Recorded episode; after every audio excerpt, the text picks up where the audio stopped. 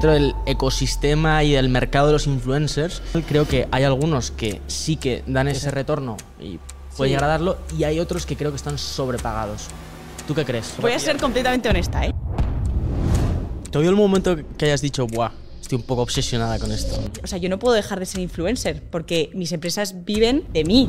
Es María Pombo, bienvenida. La influencer más querida, genera muchísimos seguidores y también muchísimos ingresos. Y, y tú a nivel filtro de decir, vale, ¿qué comparto y qué no? Por ejemplo, compartes tu ¿no? Yo siento como súper personal. Súper personal. Yo tengo que decir que no me arrepiento, pero a la vez también ese día no estaba al 100% en lo que tenía que estar. ¿Sabes? Sabía Ya. que eh, si pasaba algo estaba en directo. O sea, no era una edición después que yo compartía, era en directo al 100%. Y yo me doy cuenta que antes subía sin mirar. Y ahora se lo manda hasta mis, hasta mis hermanas en plan, oye, ¿creéis que aquí digo algo ofensivo? Y me dicen, pero estás loca, puedes subirlo sin pensar. Y digo, es que me da miedo.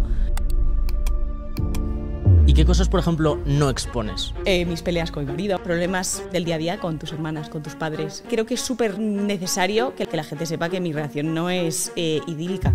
Una pregunta que yo me he hecho mucho es, ¿los influencers siguen influyendo? Depende cómo el influencer haya hablado con su, su audiencia, ¿sabes? O sea, yo creo que mi, mi audiencia sabe que si yo estoy recomendando algo es porque de verdad me gusta, ¿sabes? Porque a lo mejor la gente dice, es que cobráis muchísimo. Ya, pero es que le estoy generando el triple a la marca. Hostias. Muy buenas a todos y bienvenidos a un nuevo podcast de Nude Project. Hoy tenemos con nosotros a la influencer.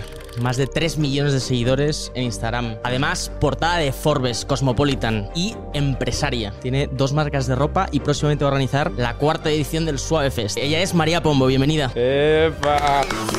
4 AM no puedo dormir, me estoy pensando en cómo llegar. Antes muerto que fallarme. Tu shorty quiere probarme. Manda nudes pa' que yo la desnude. Esperando las nubes, pillando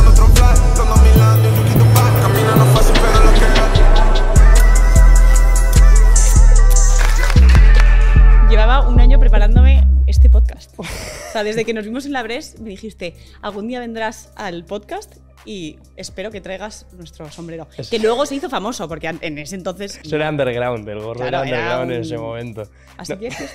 Qué barbaridad, estoy flipado, en plan. Yo me he quedado loco, ¿eh? Cuando Para el contexto, hemos salido de- del Uber, ¿no? El que veníamos y María eh, estaba justo en el de enfrente y ha salido con el gorrito rosa y digo, no me lo puedo creer que lo siga teniendo, ¿sabes? Sí, y claro. eso... Yo soy una mujer de palabra. No sé exactamente cómo lo conseguiste, ¿no? Porque es una noche la abres, Está tal, borroso. Estaba, no, no, yo, yo lo yo Hay he puesto, lo llevé puesto durante la mayoría de la noche. Estaba triunfando con mi gorro por la puede, que, puede que te lo robase. Y, claro, eh, tomé la decisión de dártelo. A partir de Ah, ahí vale. mi noche cayó en picado. Eh, tú, en cambio, vamos, fuiste la estrella de la fiesta. Total. Eso es Todas las 100%. cámaras a mí con el gorro rosa. Pero te queda muy bien. Plan, ¿Lo usas tal, en plan de domingueo para ir a No. misa y tal? Es el gorro. Eh, No, No. pero tengo decoración en mi, en mi armario, que ya es bastante. Eso ya es, ya es o sea, mucha, sinceramente. mucha tela. Oye, yo recuerdo, para decir que este momento es que este podcast está patrocinado por Desnuda. No. Encima es genial, porque ha venido una influencer y lo patrocino yo. Chicos, tenéis un 20% de descuento. Oye, no, no, descuentos no hacemos porque vamos a intentar mantener un poco exclusivo. Quería decirlo porque es un momentazo, porque literalmente hoy salimos a la venta con ¿Ah, sí? Desnuda en Globo, en Barcelona. Y que 100%. María antes del podcast me estaba diciendo, a mí no me gusta la cerveza, tal. Eso era un secreto. Eso era un A mí no me encantaba antes, pero con el tiempo le he pillado cariño y la única cerveza que me gusta en este mundo es la desnuda, porque es diferente, ¿no? Es la cerveza para los jóvenes. Oro es- líquido. es- Oro líquido. Oro líquido. Y yo me gustaría que, que te quieres abrir una tú o te veo. Venga, la probamos. Voy a ser completamente honesta, Voy ¿eh? a- Sé muy honesta, por favor. Pero al 100%. A ver, espera, no me dejéis detrás, que me quedo Dios. solo. Qué hype. Hostia puta. Además, justo la mía se me ha liado. ¿eh? Mmm, es suavecita. Vale. Suave fest. O sea, suave fresca. O sea, es, es verdad que no me la pediría así un lunes a las 12 de la mañana. Ya. Pero de repente eh, preferiría que no me gustase, la verdad, ¿eh? Ya, Para pero yo te digo que es- en plan, te tiene que recordar Qué un momento alegre, feliz, en plan de, oye, has cuidado de los niños todo el día, Un muchísimo, concepto de vida. y llegas a las 7 de la tarde, pum, una birrita. Una me gusta, chicos. Pero hoy venimos a hablar de ti. Me mola mucho porque yo creo que cuando, y te lo he dicho antes fuera de cámara, cuando dices, oye, vamos a grabar un podcast con María Pombo, ¿no? La primera la gente dice, hostias, ¿esto de dónde ha salido? Tal, Hay de todo plan- tipo de Y, opiniones. sí, hay todo tipo de opiniones. A mí me ha sorprendido mucho que una muy común ha sido entre, yo que sé, amigos, compañeros de trabajo. Lo primero que me dicen es, hostia, qué guapo, podcast con María Pombo. ¿De verdad? Pero apretadle. Y he no, dicho, claro, "Uy". es que la gente sabe que me puede apretar porque se me va un poquito la lengua y al final siempre acabo ahí generando un poquito de polémica. Ya, ya, me ha parecido Pero no curioso. voy a caer. No. En general las entrevistas te, no sé, eh, te dan respeto o ¿Sabes qué pasa? miedo? Que me estoy dando cuenta que las entrevistas son trabajo y yo iba siempre como una charla, Ya. fuera cual fuera, fuera el hormiguero, la resistencia, da igual. Iba a pasármelo bien y me he dado cuenta que la gente quiere sacar de ti, ¿sabes? Quiere hacerse viral. Sí, que ellos sí que lo están tratando como un trabajo, quizás. Claro, ¿no? y yo era como más natural, en plan, pues como una conversación con un amigo y me dado cuenta que, que esto no va así. A partir de la segunda desnuda esto ya empieza... Estoy a mierda arriba. No, pero además tú, estás un- tú eres una influencer súper reconocida, pero al final no estás haciendo contenido, por ejemplo, por así decirlo, de streaming o de YouTube que está viendo todo el No. mundo, te está viendo hablar todo el día, en plan, te están viendo fragmentos de stories que al final Sí. será un total de tres minutos al día, Literal. pero no que, que no estás tan acostumbrada quizás a la presencia en cámara constante, Para tener nada. que hablar. De hecho, es que me lo dicen eh, mucho en plan, bueno, si tú estarás súper acostumbrada a las cámaras, digo, no, estoy acostumbrada a mi móvil y a editar y a borrar si me he trabado o si he dicho algo mal o, o pensar mil veces antes de subirlo. O sea, que no estoy nada acostumbrada. Y soy una niña que soy demasiado natural. O sea, llega un punto en el que no tienes que ser tan natural porque eso, que te tienes que preparar, tienes que callarte, tienes que saber que, pues, que estás delante, que, que ahora mismo es una cámara, pero que luego lo ven miles de personas, No, con no, miles de opiniones. Pero oye, prefiero ir así y, y, ¿sabes? Y no arrepentirme de no haberlo disfrutado al 100%, no haber, no haber dado mi 100% o no haber sido yo. Y una de las preguntas que quería hacerte, María, es em, ¿quién te influencia a ti? Pues diría que el que más me influencia del mundo es mi padre. De hecho, Pablo me lo dice mucho en plan, ¿quieres dejar de hacer todo lo que te diga tu padre? Y es verdad que yo creo que le admiro tanto y, y luego también él ha sido muy cañero con nosotras desde pequeñas. O sea, nunca nos ha dorado, dorado la píldora, siempre ha sido como, si te tengo que decir desde pequeña que mm, se te dan fatal las matemáticas, te voy a decir que es que se te dan fatal. No va a decir crianza respetuosa. Eso en mi casa no ha sido. O sea, en casa ha sido en plan, es que, es eres un zoquete para las matemáticas, que se te da fatal. Es que, o entonces, claro, su, su opinión siempre me, me aporta muchísimo, porque Ya. sé que me va a dar la realidad. Y de hecho es una cosa que a mí me afecta mucho, la opinión de, de mis padres, porque casi siempre me dice, oye Marita, qué bien lo has hecho, muy bien, ¿eh? Como, muy natural, muy sonriente, muy educada. Y una vez que, que no dijeron nada. En plan, una de mis entrevistas que, que para mí fue, vamos, un terror y, y ahí no me dijo nada, no me llamó. No me, y entonces ya dije, uy. Uy, aquí Uy. no. Aquí no Y, y como que corrimos un tupido velo en casa, nadie habló de eso y ahí fue cuando dije, la he cagado. Ya. Qué locura. Fuerte, en plan, a mí, yo creo que lo menciono en varios podcasts, pero el impacto que tienen padres, en plan, en general, es, es, es loco, ¿sabes? En de que quizás tú eres una persona que te reconoce todo el mundo entero y la gente pensaría, guau, pues a esta eh, le importará la opinión de todo el mundo y tal, pero que la realidad es que quizás en estos momentos claves e importantes en tu vida lo que te importa es lo que opinan tus dos padres y a ver qué dicen, Completamente.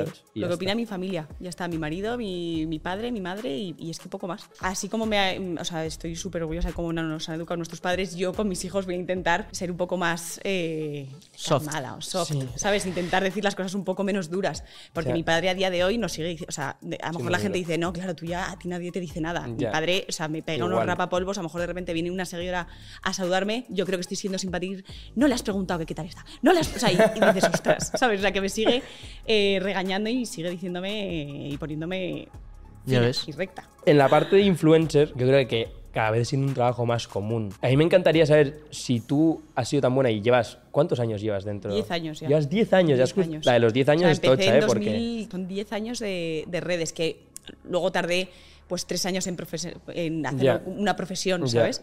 Pero sí, sí, son muchos años. ¿Y cuánta parte de tu trabajo es premeditado versus espontáneo? Quiero decir, ¿tú sabes las fotos que vas a subir la semana que viene, por ejemplo? No, no, no, no. Yo creo que parte del éxito de este trabajo es el que sea espontáneo, el, el que sea lo más natural posible.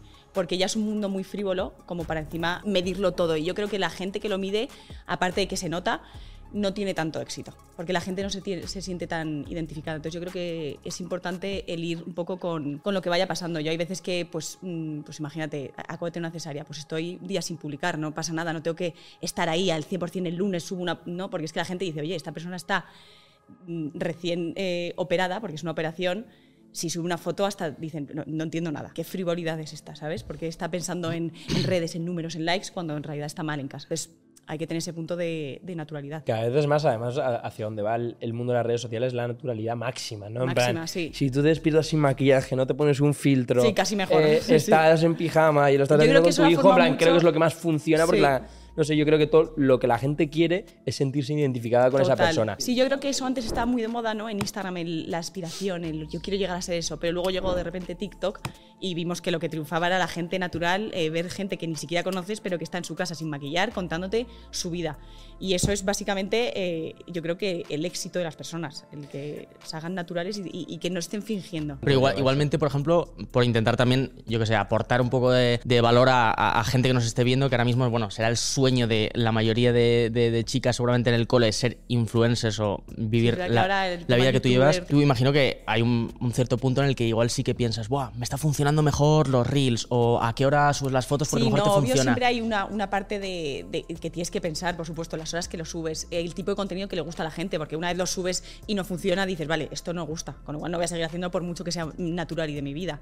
O sea, que sí que piensas eh, qué es lo que puede gustar más, lo que puede gustar menos, horas, eh, editar fotos, no Y editar. dinos, por ejemplo, ¿qué, ¿cuál es la mejor hora para subir? Para mí eh, suele ser las 9 de la noche, pero depende de qué, qué día, porque un sábado a las 9 no te ve ni Peter, pero un domingo... Ey, lo tienes estudiadísimo, es 10. una locura. O sea, un domingo es, eh, vamos... Ya. Domingo es el mejor top, día de engagement, top, ¿no? Plan- El mejor. La gente está ahí pasando sus resacas, su- Sí. ¿sabes? Antes La de... gente está ahí, ahí Sí, está ahí, scrolleando. Pero incluso más allá de la hora, o sea, yo lo pienso y digo, Buah, o sea, con la cantidad de influencers que hay, ¿no? Al final, ¿cómo consigues que la gente se sienta tan involucrada contigo? No lo sé, ¿eh? o sea, ojalá, ojalá saber la, la clave de, pues, del e- no quiero decir éxito porque no, pero Se la clave decir, de, sí. de seguir trabajando 10 años después. Yo creo que la gente ha crecido conmigo, mis seguidores han crecido conmigo, han visto una evolución, me han conocido desde que no tenía novio, bueno, desde que estaba con Álvaro, eh, hasta que dejé- lo dejé con Álvaro, conocí a Pa- estaba, mi corazón se rompió, conocí a Pablo, crecí, mi no- o sea, enseñé mi noviazgo, crecí con ellos,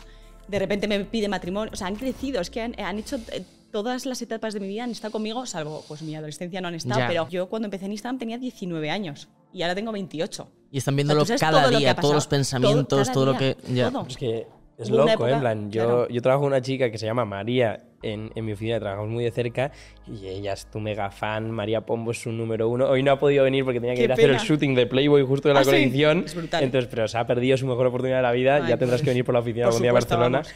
Y ella me dice, sí, sí, claro, es que su hijo se llama, no sé, no me Claro. sé sus nombres y tal, pero su hijo tal, tal, el otro lo esto, tal. Y claro, y el otro día cuando fue su boda y, y la vimos en exclusiva y... eh, Claro. Pero que, que- que- Es pero- que han visto mi voz en directo. o sea, es ya, que yo creo que es eso, que se, se sienten parte de mi vida y real que es parte de mi vida. O sea, no estoy fingiendo en redes y luego en, en casa soy otra persona. Es que real han visto todo. Y luego hubo una época que yo tenía 22 años que me abrí canal de YouTube, que eso fue mi auge. O sea, ahí empezó el crecimiento real, ¿Ah, sí? porque ahí me conocían de verdad. Veían como. Ahí no, no existían todavía los stories de Instagram. Entonces, claro, la gente no sabía cómo hablaba, cómo me expresaba, cómo mo- me movía. Entonces, claro, de repente me abrí YouTube y fue un cambio brutal. Porque, claro, la gente dijo, es que me da sensación de que te conozco, ¿sabes? ¿Y con YouTube sigues ahora o no? No, no sigo porque es complicado. El, el- o sea, tienes que. YouTube es que es un trabajo, es que es imposible compaginar con, con- con la vida. Porque es que, para empezar, es muy difícil porque no ganas ni un euro en YouTube. O sea, si quieres hacerlo bien con tu música, editarlo de forma que sea atractivo para la gente, no ganas ni un solo euro. Sí, ahora muy poco. Sí, muy poco. Luego son muchas horas de edición. eh, luego con el eh, tema siendo madre ya, el contenido que das a tus seguidores tampoco es tan interesante. Porque yo a veces me toque incluso forzar a salir de casa o irme de fiesta o Para hacer tener algo algo para contar. Claro, para tener algo que no sea eh, cacas, pañales, dormir, mi hijo tiene otitis o, ¿sabes? ¿Y qué cosas, por ejemplo, no expones en redes? eh, mis peleas con mi marido, ¿sabes? Como cosas así de, de, pues el día a día de problemas del día a día con tus hermanas, con tus padres. Pues creo que no es necesario, ¿sabes? Línea roja, ¿no? Línea, o sea, no, no, es que no me imagino salir peleándome, con- o sea, es que parece ya una locura. Pones el iPhone ¿no? y No, lo, lo espera. pones... Para. Espera, ¿sabes? Pues no. me Esta es, es la, como- es la línea un poco que las Kardashian ya cruzaron, ¿no?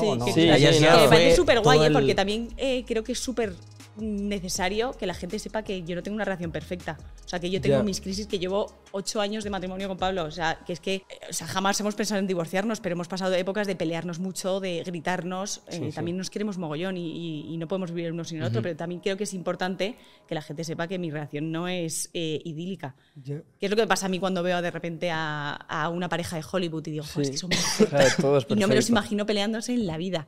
Todos son Y besitos. es que creo que me peleo todos los días de mi vida. Ya. Todos los días, ¿sabes? Si no es porque el niño se ha caído y no las visto, ¿sabes? Siempre hay alguna pelea. Pero es que siendo padre joven, con hijos encima, que son súper jóvenes, Claro. todo día dando los dos vueltas, trabajamos, pues o sea, normal, que ¿no? no es que uno se quede en casa siempre, ¿sabes? Ahí existe ese debate, ¿no? De decir, oye, ¿cuánto compartes para que la gente vea que tu vida es normal y Ya. real? Y, Es tam- y complicado, también, ¿eh? y también tienes el debate de yo, yo no quiero compartir cosas negativas porque en teoría yo tengo que traer positividad a Total. este mundo y aportar a, a la vida de esta gente, ¿no? Es muy complicado, esa línea roja es, es me parece como casi imposible de, de saber mm, acertar. Pero yo sí que he notado que desde hace como dos años así comparto mucho menos, porque siento que cuanto más compartes, más pueden opinar, más daño te pueden hacer y, y ya con hijos me da como miedo, ¿sabes? El, el que me afecte, porque antes si me afectaba era yo sola, pero ahora si me afecta yo no puedo estar en mi cuarto llorando con una depresión, no, yo ahora tengo que, que trabajar, o sea, yo en casa no dejo de trabajar, yo tengo dos hijos a los que tengo que aportar eh, la felicidad que nos han aportado nuestros padres cuando estábamos en casa de pequeños, ¿sabes? Eh, entonces me parece importante el, el saber gestionar qué compartes, porque ahora, ahora puede afectar ya además, ¿sabes? Un, pun- un punto en el que no quieres, no quieres pasar esas líneas. Y, y tú a nivel filtro de decir, vale, ¿qué comparto y qué no? Por ejemplo, compartes tu boda, ¿no? Yo haciendo research acerca de ti y tal, me vi tu boda en directo, la tengo hora y media que me la puedo comer. Y dice, fue saltando los momentos Sí, clave y tal. no me quiero tragar la misa, No pero... Y después, oye, compartes a tus hijos, en plan, de hasta qué punto, porque eso son lo que siento yo desde fuera. y obviamente no me he casado, entonces no sé cómo se siente, pero lo siento como Sí, súper personal. Súper personal. Yo tengo que decir que no me arrepiento de haberlo compartido porque, porque no, porque es un regalo, entre comillas, que hice a mis seguidores y también pienso que mucha gente me conoció por la boda porque demasiada gente me escribe diciendo, ay, te sigo desde el directo de tu boda, o sea, me vino muy bien. Pero a la vez también ese día yo no estaba al 100% en lo que tenía que estar, ¿sabes? Sabía que eh, si pasaba algo estaba en directo. eh, si Era en directo, era en además. directo. O sea, no era una edición después que yo compartía, era en directo al 100%. Entonces, no estaba al 100% a que me estaba casando con el hombre de mi vida, ¿sabes? Estaba también el que no se haga nada mal, que no se caiga, que... O sea, como cosas que, que podían ser polémicas y, y me ponían nervioso. Entonces sí que eso me gustaría volver a repetirlo sin cámaras, ¿sabes? Eh, pero a la vez no me arrepiento porque conecté con muchas personas. Sí, que es, es un poco lo que pasa cuando te vas de viaje y quieres documentar los influencers que van de Sí, que a viaje. la y vez van- quieres disfrutarlo. Claro, o sea, estás grabando la ballena con la GoPro, pero no es lo mismo estar nadando y viéndola tranquilo mirándola. que estar, que estar viendo a ver si.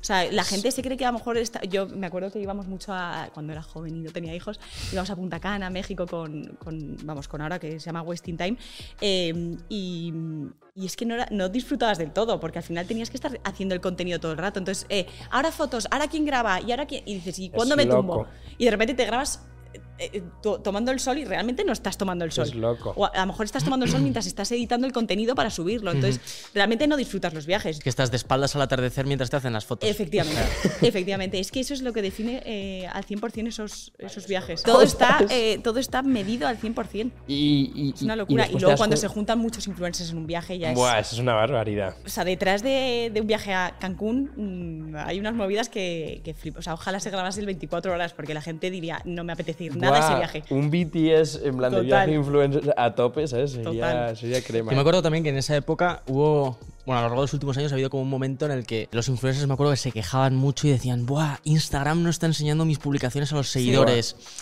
Poco un momento en el que las redes sociales han Yo cambiado. no lo en- puedo entender, En o sea- la que pasamos de seguir a personas a de repente seguir a, in- a intereses y entonces Total. el feed se desordena, Instagram te muestra lo que te quiere mostrar. te muestra. ¿Tú esto, por ejemplo, lo sufriste o no? Porque yo siento que hay gente que lo ha sufrido más que otra. Sí, o sea, yo nunca siento que si no estás enseñando tu contenido es porque a lo mejor no interesa tanto y tienes que dar una vuelta a lo que estás haciendo, ¿sabes? O sea, que lo de quejarte es que no se enseña mi contenido. Es, Es que, que a es lo culpa mejor de la gente no lo está ya, viendo. A lo justo. mejor la gente no se mete porque quiere ver. O sea, que- Entonces hay que tener mucho cuidado porque dices, ojo, cuando yo me quiero quejar digo, no, no, a lo mejor la que tengo que cambiar soy yo, ¿sabes? Y dar una vuelta soy yo, no el algoritmo de Instagram. Y el tema de los influencers se Relajado. convierte completamente obsesos con el engagement, la métrica de likes, tal. en plan, Es, es- es- es muy loco, ¿no? Porque ¿Te ha habido el loco, momento sí. que hayas dicho, ¡buah! Estoy un poco obsesionada con esto. ¿no?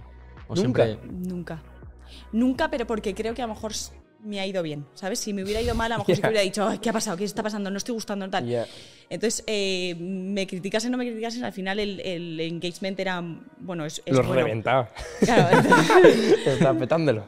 o sea, Ya. no sé si petándolo, pero sí, si va bien, pues al final no te rayas. Entiendo que si te va mal, pues es como un trabajo. Si a vosotros de repente bajáis ventas, decís, ¿qué está pasando? ¿Sabes? En plan, Estamos chungos, sí. Entonces te obsesionas porque es un trabajo y es bueno obsesionarse con eso porque te lo estás tomando en serio. Pero yo en ese sentido he tenido suerte con no, sí que me, me ha afectado más cuando la gente decía, es que ya no eres tan natural, ya no enseñas tanto. Y eso sí me duele, porque sí que creo que es algo que, que he cambiado y que no estoy enseñando el 100% como antes sí que lo hacía. Pero me han, o sea, siento que me han obligado a ser más, ¿sabes? Siento que estos últimos años mm, la gente opina mucho más, eh, tiene menos filtros.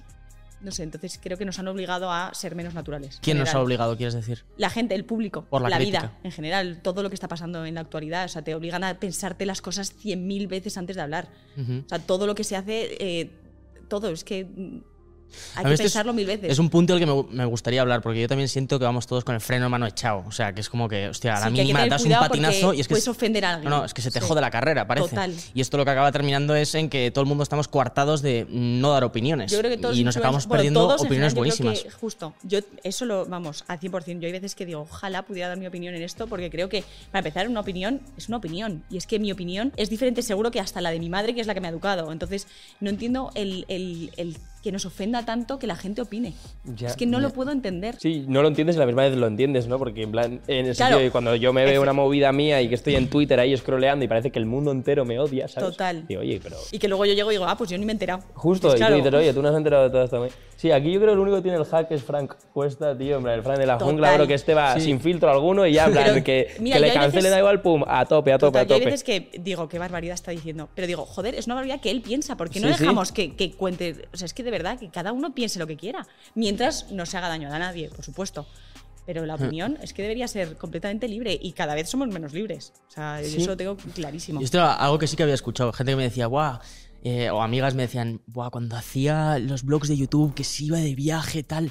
Me encantaba. En plan, tienes que preguntarle por qué ya no. hace- A ver, también eh, es lo que te digo, que también yo he crecido, que la gente dice, es que ya no tal. Y yo ya, es que ahora tengo 27, 28 años, o sea, que ya no tengo los 20 años, que ya ahora tengo responsabilidades, eh, mi trabajo es mucho más trabajo, tengo tres empresas, o sea, mm, mi vida ya no es viaje, fiesta y- y to- y todo lo interesante que la gente quiere ver.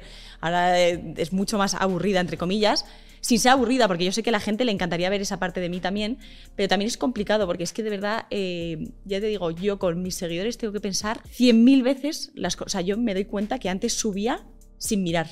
Ya. Y ahora se lo mando hasta mis, hasta mis hermanas en plan, oye, ¿creéis que aquí digo algo ofensivo? Y me dicen, pero estás loca, puedes subirlo sin pensar. Y digo, es que me da miedo. Me da miedo, o sea, tengo miedo por subir algo y que de repente digan, fuera, estás out. Porque yo ahora tengo que dar de comer a, a- a mi familia. Nosotros lo hemos vivido de decir, joder, vale, yo ahora, nosotros hay 85 personas trabajando en esta empresa, ¿no? Aquí están los que están grabando, ¿no? los que después editan Joder. estos y tal. Y dices, vale, que sí, que yo quiero ser- súper natural, soy un chaval que siento que estoy haciendo las cosas con Claro, buenas pero cuidado, intenciones y todo. que hay gente que- Pero quizás se puede malinterpretar el mensaje que yo digo, cualquier tipo de manera, y de repente estas 85 personas que tienen que vivir de todo esto. Total. sea, yo no voy a ser el tonto que, que diga una gilipollez para que esto, esto se caiga, ¿no? O todo Total. vaya mal. Y eso que lo piensas con 85 personas que son empleados con ya su edad y su independencia. Imagínate con niños que tienen que, o sea, que te quiero decir, que es que viven de nos- lo que nosotros generamos. Entonces, que por supuesto pueden vivir con mucho menos, por supuesto. Pero si yo estoy out y la gente me odia y me cancelan y tal, dime tú, o sea, es que no sé. Porque mis empresas viven de mí, o sea, yo no puedo dejar de ser influencer, porque mis empresas viven de mí. Ya. O sea, no, no, van, no ruedan solas todavía, y ojalá algún día sí, pero por ahora, si yo paro, mis empresas paran. Todo, Soefest, Name, Tipi, o sea, todo, todo para. Entonces yo tengo que estar siempre al pie del cañón, porque yo no puedo vivir solo de mis empresas. Yo lo Sí. comparto. es, eh, o sea, eh, creo que lo que tú decías, ¿no? Como que damos demasiado valor quizá a las opiniones. Joder, es que Sí. un día puedes opinar una cosa y al día siguiente otra, ¿no? Total. Porque quizás cuando alguien tira un patinazo, pues hombre, pidámosle una explicación primero. Total, y que Y luego también dejémosle podemos... explicarse claro, en vez de ya ir completamente. a ponerle en la plaza del pueblo y coger y lincharle entre todos. Completamente. Joder. Y yo, por ejemplo, en mis 10 años de redes he dicho cosas que ahora digo, joder, mi opinión ha madurado. Y he, y he hablado con más gente y he cambiado, no, a lo mejor no he cambiado de opinión, pero sí que he madurado esa opinión y me ha abierto, ¿sabes? Entonces tampoco vamos a, a cancelar a una persona por lo que opine un lunes si de repente se ha levantado de mal humor. Algo que quería tocar, yo creo que hemos tocado una parte muy importante, es también dentro de tu, de tu vida, ¿no? De 28 años, ya, joder, con lo que parece una vida muy, muy establecida, Estable. muy bien organizada, etcétera.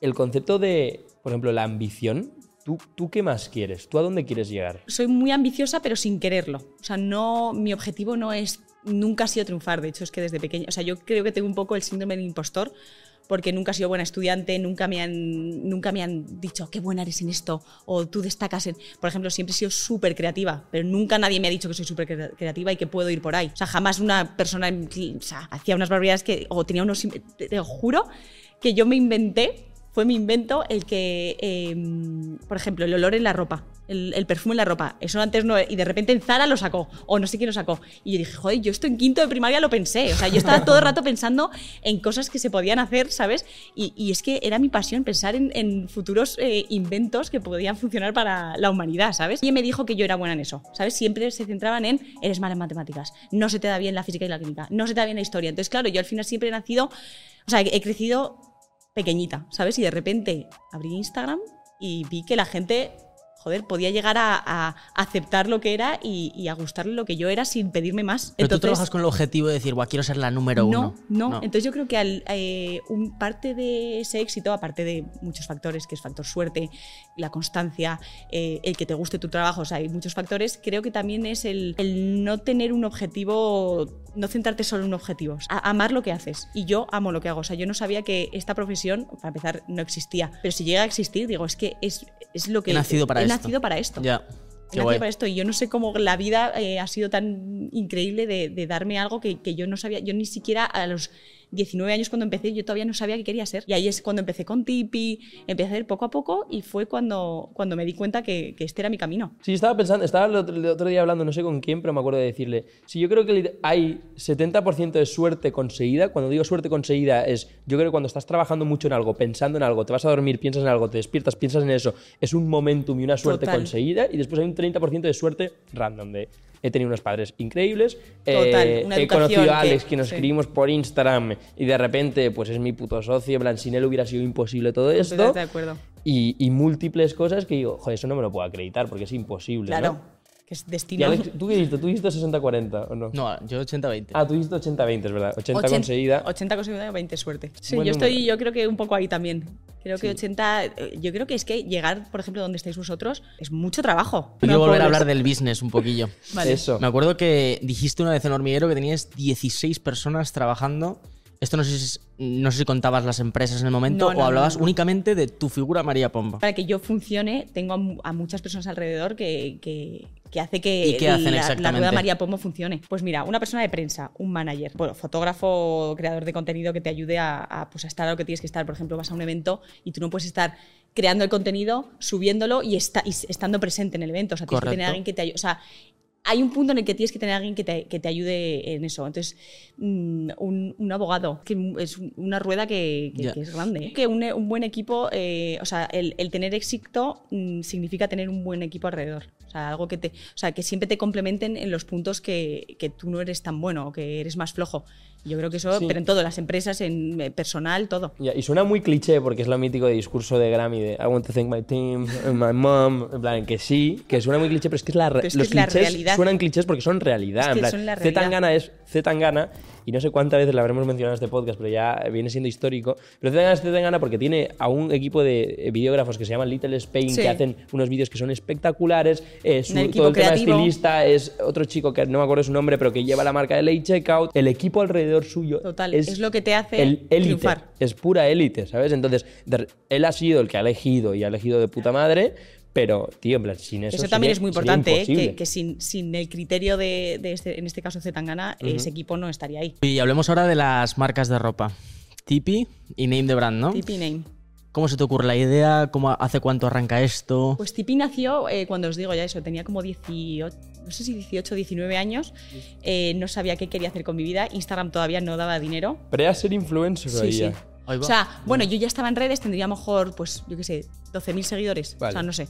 Ya. Eh, pero ni de coña una marca te contrataba ni te pagaba dinero. O sea, es que era algo impensable. O sea, todavía no existía. A lo mejor te regalaban una pulserita y tal, pero vamos, que no, para nada. Y empezamos en 2015, pero hasta 2018 no nos pusimos en serio. O sea, Luis, por ejemplo, que es mi, mi excuñado, que le quiero un montón, eh, no dejó de eh, su trabajo, que estaba trabajando en otra marca de ropa, no lo dejó hasta que no dijo, oye, esto ya va viento en popa, necesitamos ponernos eh, al 100% con, con y a la día de hoy, ¿cuál es tu involucración en la marca?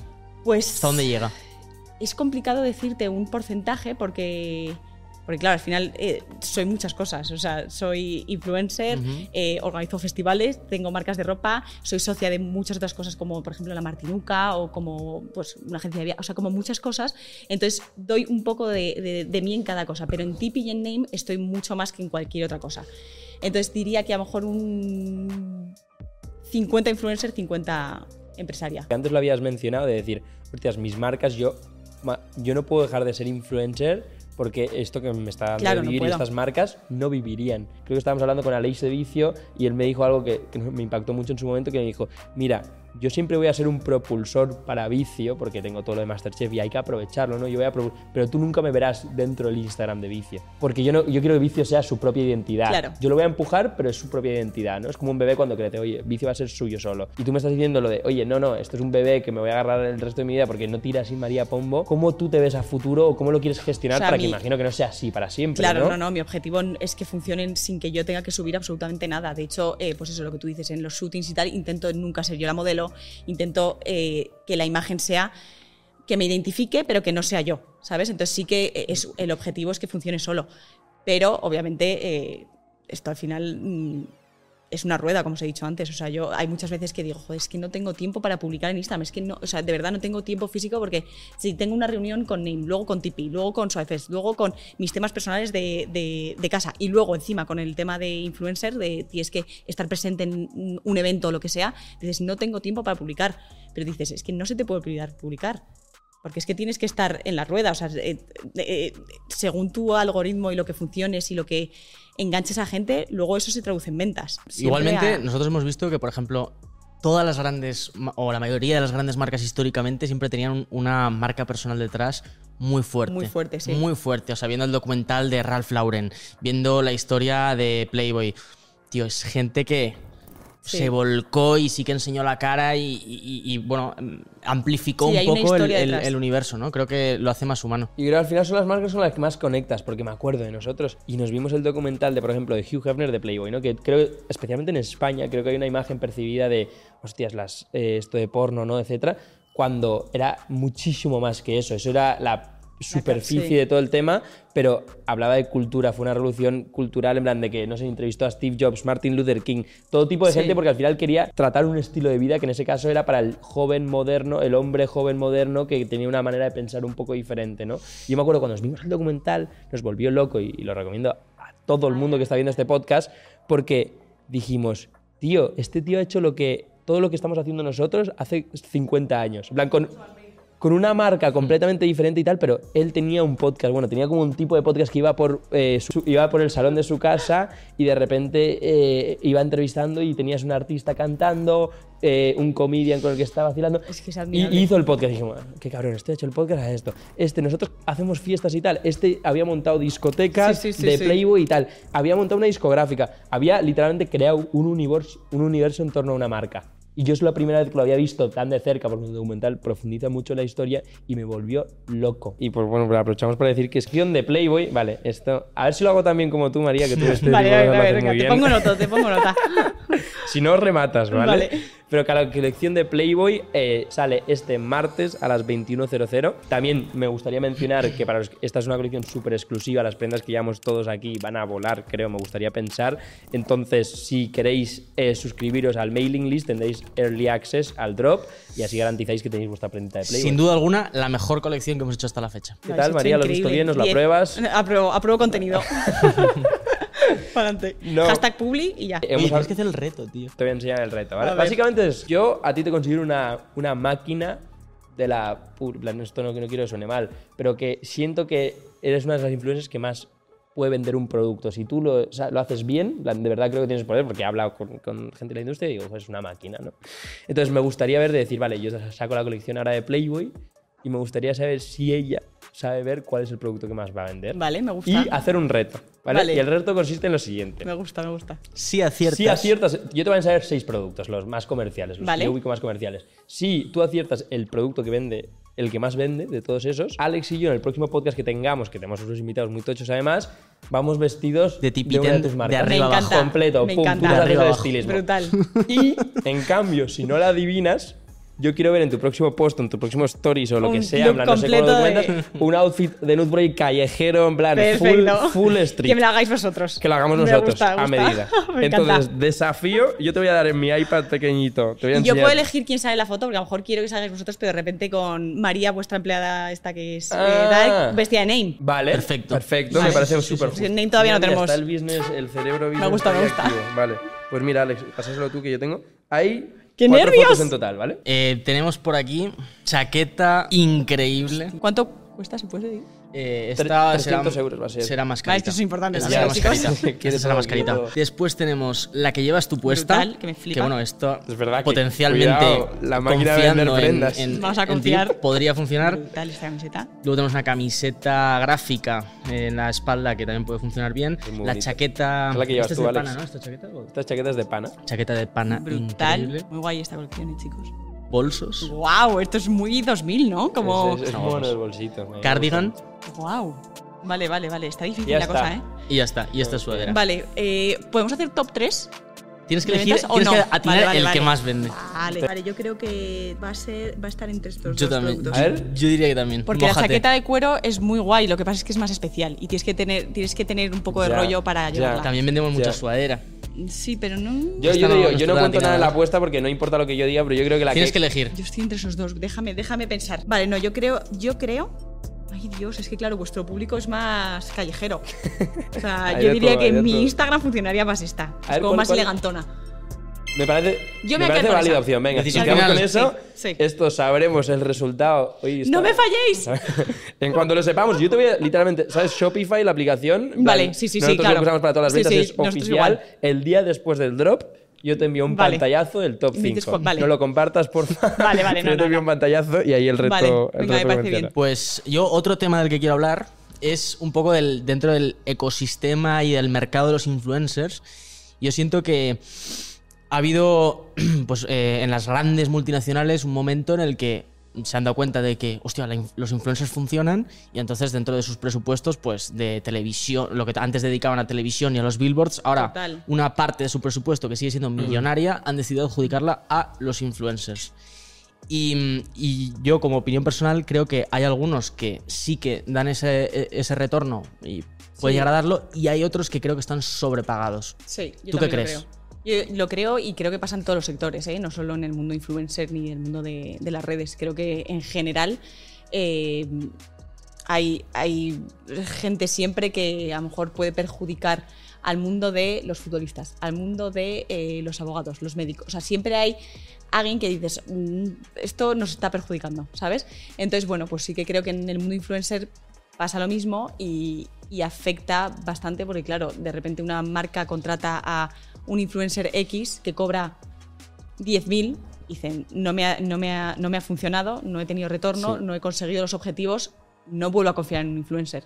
Porque me lo habían puesto como mm, el mega influencer y realmente no, no me ha vendido. No traccionado. No, efectivamente. Entonces, bueno, pues eso afecta. Pero yo creo que también es trabajo de las marcas Entender investi- investigar, porque yo cuando voy a no, invertir un euro en, una, en mi empresa, en, eh, yo qué sé, en un proveedor o en algo, investigo antes, porque me puede hacer un roto muy grande. Es es- tienes toda la razón. Y yo, yo antes de este podcast había intentado, me había sentado porque algo, nosotros llevamos en la industria un tiempecillo, bueno, llevamos cuatro años, ¿no? Y vas hablando con todo tipo de gente, trabaja en plan, que, que lleva empresas, ¿no? O gente que está muy involucrada en, en la industria. Y yo, la industria de los influencers siempre me ha generado mucha curiosidad porque tenía curiosidad de decir, una pregunta que yo me he hecho mucho es, ¿los influencers siguen influyendo? Pero eso depende cómo hayas, eh, cómo el influencer haya hablado con su, con Audiencia. su audiencia, ¿sabes? O sea, yo creo que mi, mi audiencia sabe que si yo estoy recomendando algo es porque de verdad me gusta. Y eso yo creo que se nota. Entonces, en- se nota en ventas. eh, o sea, en el momento que llevo una bajaduría de cinco años con la misma marca, quiere decir que está funcionando bien, que las ventas están funcionando y que lo que están invirtiendo en mí es mucho menos de lo que yo les genero a ellos. ¿Sabes? Porque a lo mejor la gente dice, es que cobráis muchísimo. Ya, pero es que le estoy generando el triple a la marca. Y solo, por ejemplo, a mí me pasó con una marca, que, bueno, no voy a decir el nombre por si acaso me meto luego en líos, que dice, es que con lo que te hemos pagado todo el año, tú en un solo día de Black Friday lo has duplicado.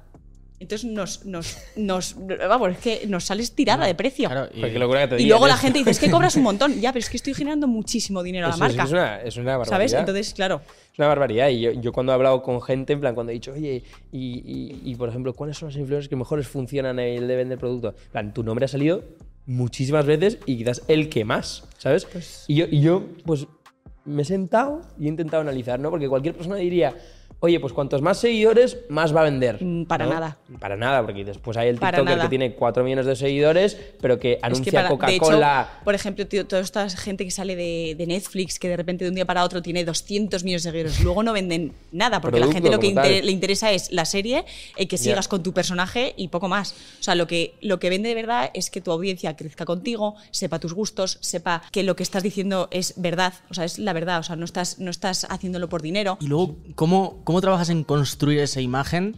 Más allá de lo que quizás yo o todos vemos desde fuera en cuanto a un influencer, pues que evidentemente cuando está haciendo promo de pastillas para la memoria y pastillas para estudiar, eh, pues luego no va a poder trabajar con marcas de lujo, ¿no? Claro, efectivamente.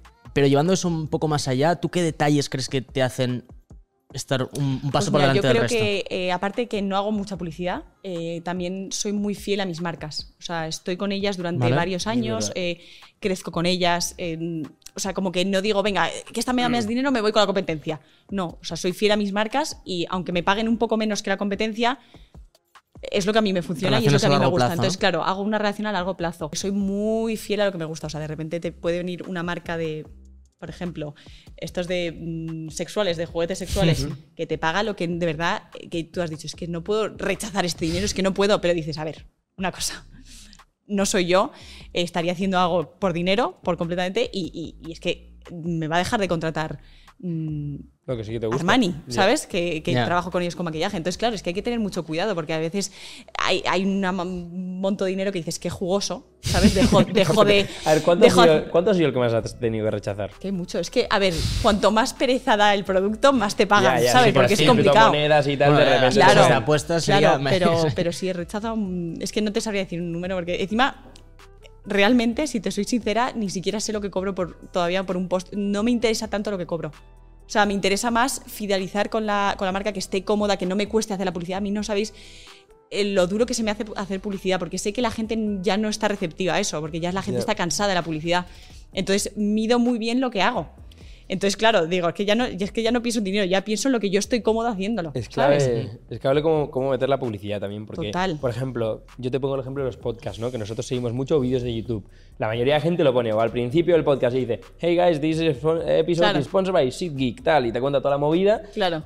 Y después y yo salto, yo salto porque Total, hago a tomar por culo, chao. o al final del vídeo ni lo veo. Ya, entonces, pero por ejemplo, MrBeast, que es uno de los creadores Sí, más brutal. vistos del mundo entero, lo hace de una manera que Alex y yo me acuerdo, nos hemos quedado analizando alguna vez uno de esos vídeos que para que sea súper dinámico y todo el mundo lo escuche, va cada 5 segundos, dice algo del sponsor que además está relacionado con lo que está pasando en ese Brutal. vídeo en el momento y no habla más de 5 segundos, sino que ha- hace pausas de entretenimiento entre medias Es que es para que no se haga nada pesado. Y te has tragado una ad de Shopify, por ejemplo. Que dices que te la mereces. Y te ha gustado, Es que te lo mereces, Lo he disfrutado verme. Entonces ahí digo, joder, es que esto es lo que hay que romperse la cabeza para que siga que romperse- funcionando un sí. influencer, ¿sabes? Sí, Porque sí, la influencia está ahí, los vídeos se están viendo por gente, la gente está conectando. Quizás es la manera de cómo estás publicitando el producto que, que pierde credibilidad. yo pienso mucho en tema de publicidad, lo pienso así como te digo que hay muchas veces que soy muy natural y que voy con el flow, con el tema de publicidad lo pienso muchísimo. Por ejemplo, los fines de semana jamás hago publicidad, a no ser que de repente haya fallado yo a la marca y tenga que dar el, el callo. Los fines de semana no hago publi. ¿Por qué? Por ejemplo, Pues porque la gente está descansando, quiere ver,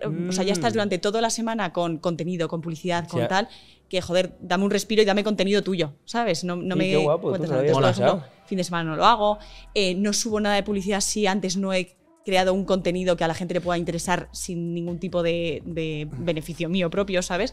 O sea que tengo, de hecho, hay muchas veces que quedo mal con las marcas porque digo, imagínate, un ejemplo, mi hijo se ha puesto malo. Entonces, obviamente no estoy a Instagram, estoy con el niño.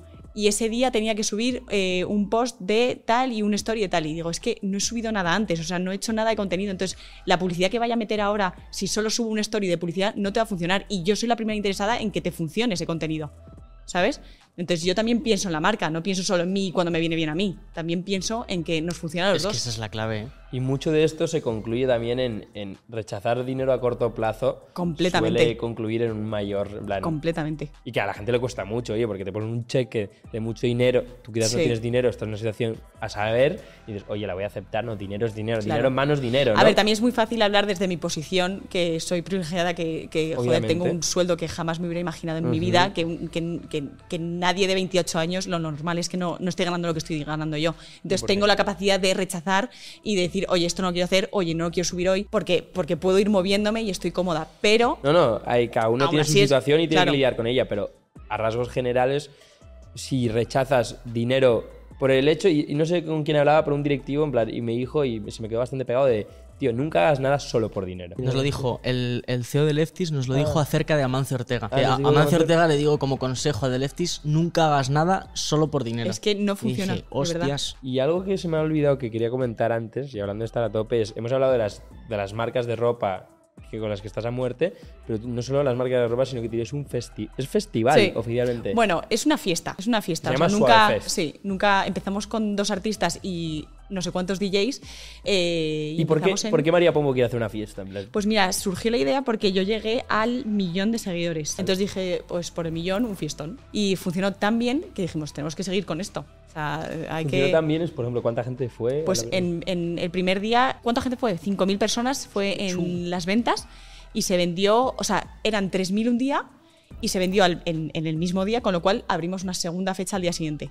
Y vendimos la segunda fecha en 48 horas. Entonces dijimos que eh, la gente tiene ganas de vivir experiencias también, ¿sabes? Con la gente que lleva siguiendo durante años. Que es algo muy loco, el- los influencers especialmente. Es tú, por ejemplo, un artista, yo siento que un artista, un músico, va a un show cada semana y sabe que es famoso, en el sentido que sabe que mueve gente porque está cantando Total, ante lo ves. audiencias todas las semanas. En cambio, un influencer No te que está das en su cuenta- habitación todo el día o está de paseo y tal, y te Literal. puede reconocer gente, pero no sabes qué dices la cantidad No te de gente das que cuenta de la gente que te sigue hasta que de repente juntas a 5.000 5.000 personas. 5.000. Imagínate, 3 millones. Ya. O sea, es que eh, 5.000 personas y yo digo, o sea, qué miedo.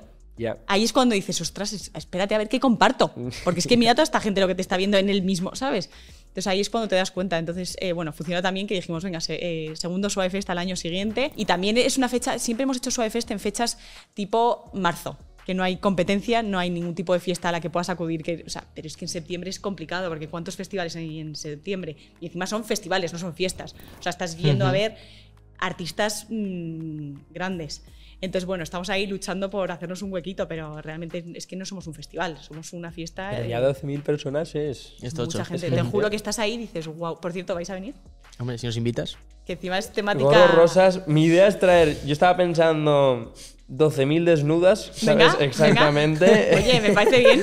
Me parece 12.000 bien. desnudas y sí, nosotros nuestra presencia me encantaría. Y por Así ejemplo, que- la gente que viene a este festival, tu audiencia, es que en general tu audiencia son muchas chicas o chicos, Sí, chicas. o sea, yo creo que eh, aquí mm, Irene Montero estaría muy si feliz. ir a eh, algún- estaría orgullosa de María Pombo porque somos un 70% de mujeres. Entonces, si no te Y luego el otro necesitamos ir al- 30% que son las novias que han arrastrado. Claro, que han arrastrado a los hombres ahí a, 30, a- ¿no? ¿Me acompañas? Sí, sí, sí.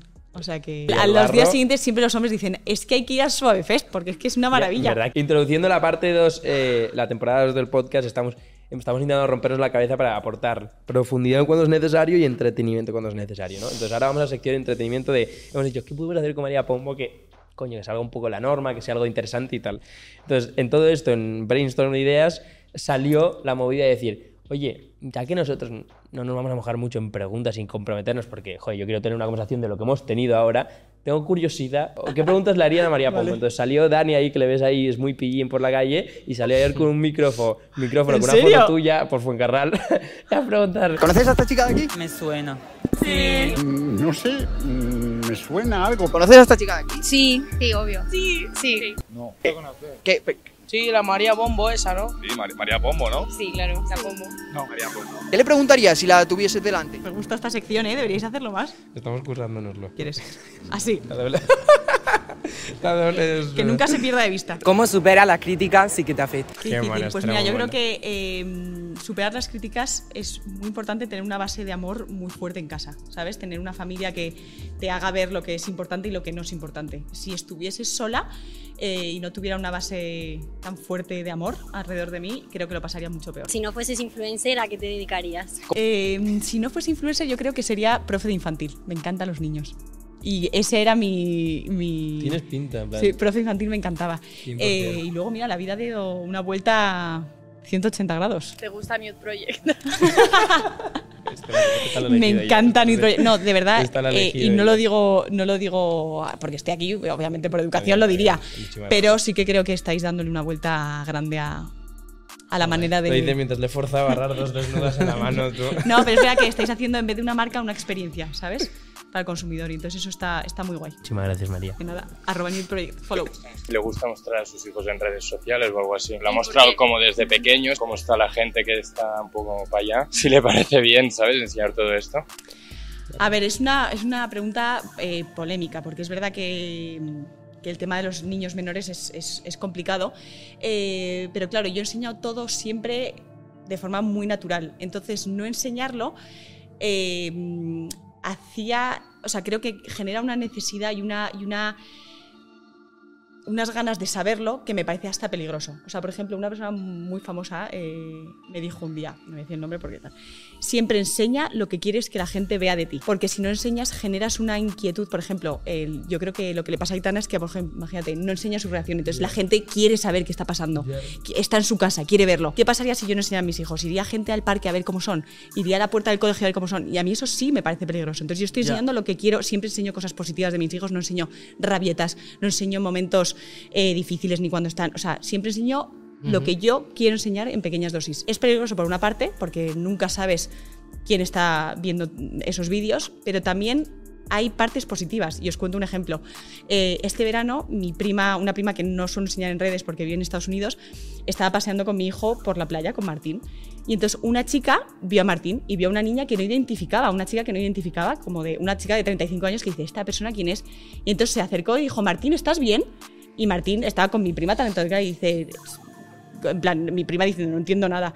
Hijo, ¿tú qué eres de Martín? Hijo, soy su, soy su o sea, que tía. ella a defender. claro, y entonces mi, mi prima dijo, por favor, puedes venir conmigo y, y te enseño, o sea, y, y, vienes a conocer a María. Y yo tuve que abrazar a esa señora porque dije, es que imagínate que no llega a ser mi prima. Imagínate que, que, se acerca y Martín dice, ayuda, o grita, o llora y dice, me quiero ir.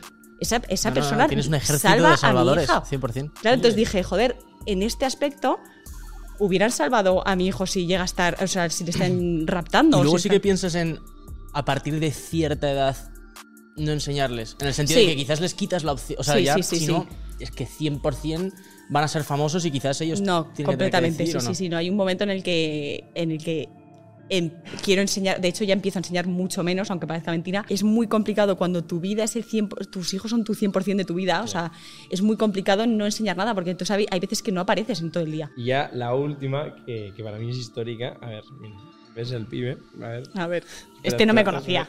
¿Qué opinas acerca de los influencers? Que se están ganando la vida y sin trabajar. Pregunta, pregúntale a, a esta chica de aquí que es influencer cómo se hace para ganarse la vida sin trabajar. Igual. Me gustaría ganar, ganar dinero fácilmente. No que yo la he ganado está harto trabajar. Tiene madera, es muy ¿eh? Tiene, una que cara, tiene una cara de ser famoso este pibe. Total. plan, si no lo es, Total. todavía lo vamos a hacer 100%. Completamente. Pues es que, claro que sí. Si es que lo entiendo perfectamente. es que esta gente, no, es que seguramente este, este- esta persona se haya roto el lomo eh, trabajando de, de sol a sol. Entonces es que entiendo perfectamente que diga, es que, es que no. Entonces, pues le respeto.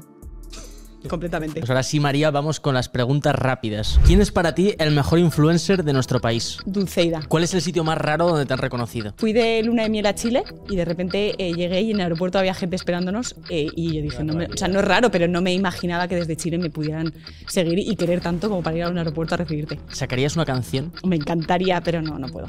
¿Qué es lo más raro que te han pedido por Instagram? Oye María, mis padres no me dan dinero para salir, ¿me dejas 20 euros? Dan cosas así, ¿sabes? Vale, Dices, wow. viene el bizo. Plan, te los mereces. Buah, qué locura. Está muy bien, María. Nos ha encantado. Sí. creo que está, está muy bien, ¿no? En plan, la conclusión es que ha sido increíble. Ha sido un podcast de puta madre. Cada semana hacemos un sorteo de. Me voy inventando las sudaderas que regalamos cada Vale. vez, pero creo que en este Vale. caso vamos a regalar ¿Sabes qué vamos a regalar? Si te parece bien, regalamos algo de Tipitent Venga, también. me parece Tipitent, bien. ¿Vale? Regalamos- Venga. Vamos a regalar una sudadera de Tipitent y una sudadera de Nude Project para los ganadores. Venga. Así que ¿Cuándo los- sale esto? sale- Este domingo entre toda la gente que. Venga, que y una entrada a Suave Fest. Venga. ¡Eh! Doble, una ha entrada dicho doble. tres entradas. He dicho seis entradas. No, una entrada doble me parece bien. Fantástico, increíble. Venga. Pues chicos, ya sabéis, eh, comentar para participar en el sorteo y los ganadores se revelarán en el próximo podcast. Muchísimas gracias a todo el mundo por ver y nos vemos pronto. Gracias, chicos. Chao.